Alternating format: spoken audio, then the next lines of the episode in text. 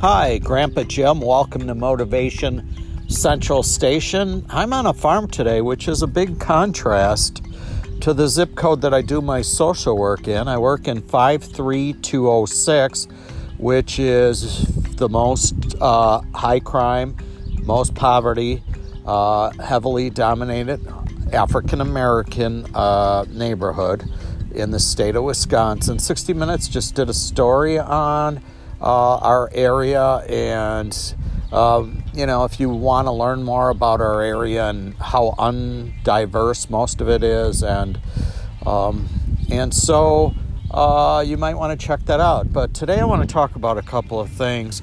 Uh, yesterday there was this post floating around, and I want to call this episode uh, Darren Chauvin uh, versus George Floyd. And the reason why I want to title that is yesterday there was this meme, I guess, floating around with George Floyd's supposed uh, arrest record.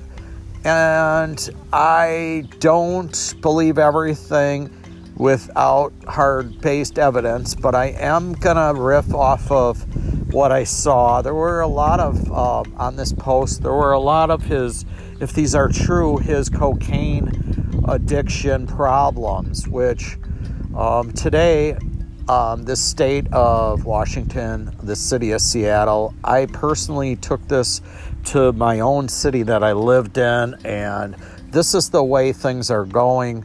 Um, we're not moving towards mass incarceration anymore. We're moving towards a model, a health based model. Uh, George, myself, um, people I work with, people I'm in recovery with. We didn't choose the disease of addiction. Now, if you look at uh, today, a very popular allergy is an allergy for children to peanuts, right? They didn't choose that. When you might have a cocktail, a beer, uh, you may be able to just set that down because you don't have the alcoholic drug addiction allergy. Our bodies crave it. So if I do not touch substances, I am not gonna, you know, get the craving. And so I have been sober a really, really long time now because of a lot of management tools. I've I've gone through the mental health process myself to the point where now I'm a mental health counselor helping another, you know? Who who better serves? I know there's doctors that can work on cancer that never had cancer but there's a lot that goes into the disease of addiction just not the physical aspects but the whole uh, the whole thing with emotions um, the not being able to regulate emotions a lot of us uh, were traumatized as young people and so uh, there's a study that we're going to act a little more immature when we, whatever age we started using at.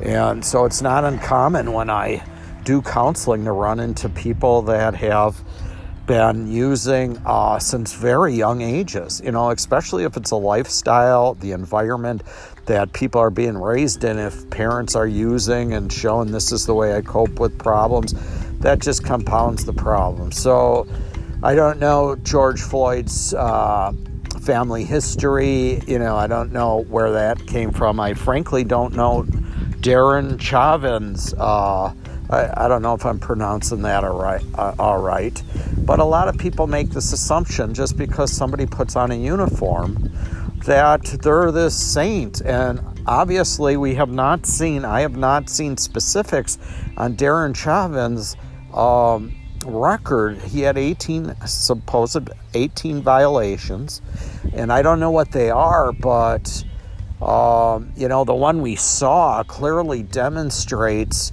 what some of his other actions might have been, and even with the protests going on right now, we see a lot of you know cops going over, and I'm not saying that's an easy job. I I never signed up for a cop because uh, nobody ever calls the police department to say they're having a nice day, you know. And I do think that this whole whole police department militarization, turning it into the military, there's no turning back. There's like no friendliness anymore.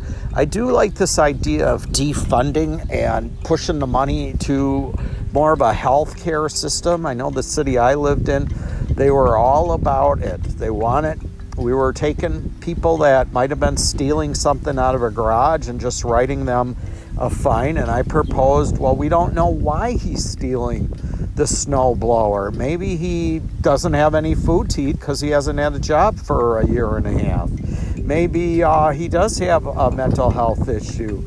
Um, you know, so we need to do more of an assessment on a person like that instead of just taking their money and find out what resources does this person have. And I hope this wind isn't too too strong through this podcast, but it is absolutely beautiful on this farm today. A couple of horses running around, some beautiful pine trees to look at. Uh, so don't forget to lift your head out of this storm that's going on right now. And don't be afraid to take a break. Don't be afraid to you know, maybe snooze a few people. I'm I'm not going online anymore to do anything political on my personal accounts. I'm I'm just to ignore it all right now cuz I need a mental health break from the whole COVID, whole rioting scenario uh, for sure.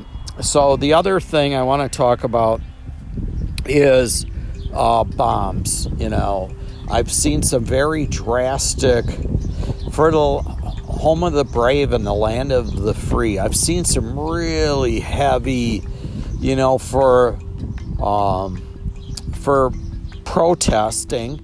Um, there's obviously been several levels to this. There's peaceful stuff during the day.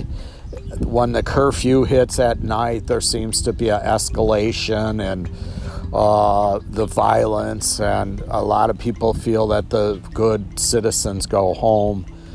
Um, and so, you know, home of the free and land of the brave doesn't turn its military on its people. To me, that sounds like a dictatorship. We should all have a voice, you know, whatever works for the greater cause of the greatest amount of people in this country is the way it's going to have to be. And if it's not your boat, you might just have to hop in the other boat and go for a ride for a while, and vice versa.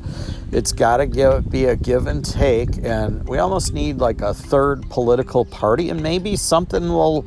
I hope some of you younger folks hear this message, and maybe something will come out of this. Uh, and then also, you know, one thing that I'd like to say is all people, you know, the the biggest sinner can become the biggest saint, right?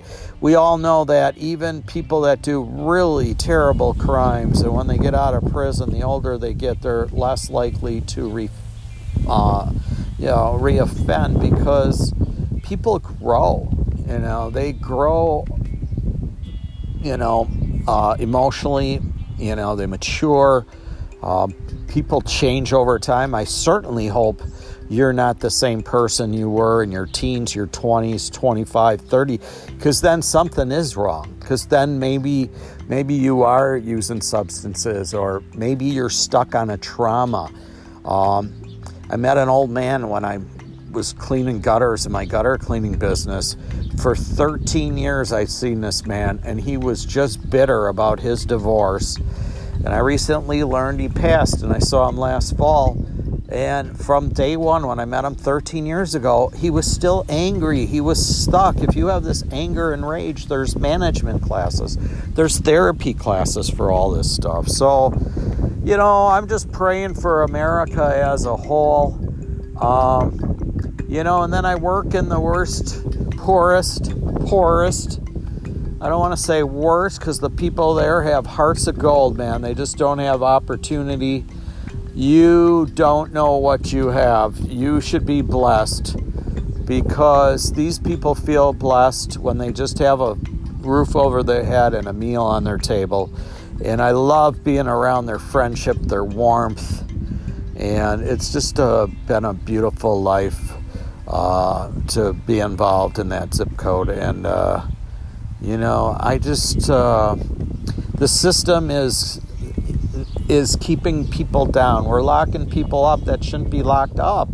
We're trying to, you know, we've tried that approach for so long now. We can't just car- incarcerate people because they have mental health issues or they have substance abuse problems. Sub- substance abuse problems are mental health issues, and they can be worked through, and you know, and uh, so, you know, let's not try to judge so much. You know, it's just you know, let's try. We all have biases that we have to work past. I'm not saying I'm like this saint on the mountaintop. I'm striving to get there. But, uh, you know, I think we can all strive and we should have a better place. So, God bless each and all of you and try to help another person today and have a wonderful, wonderful day.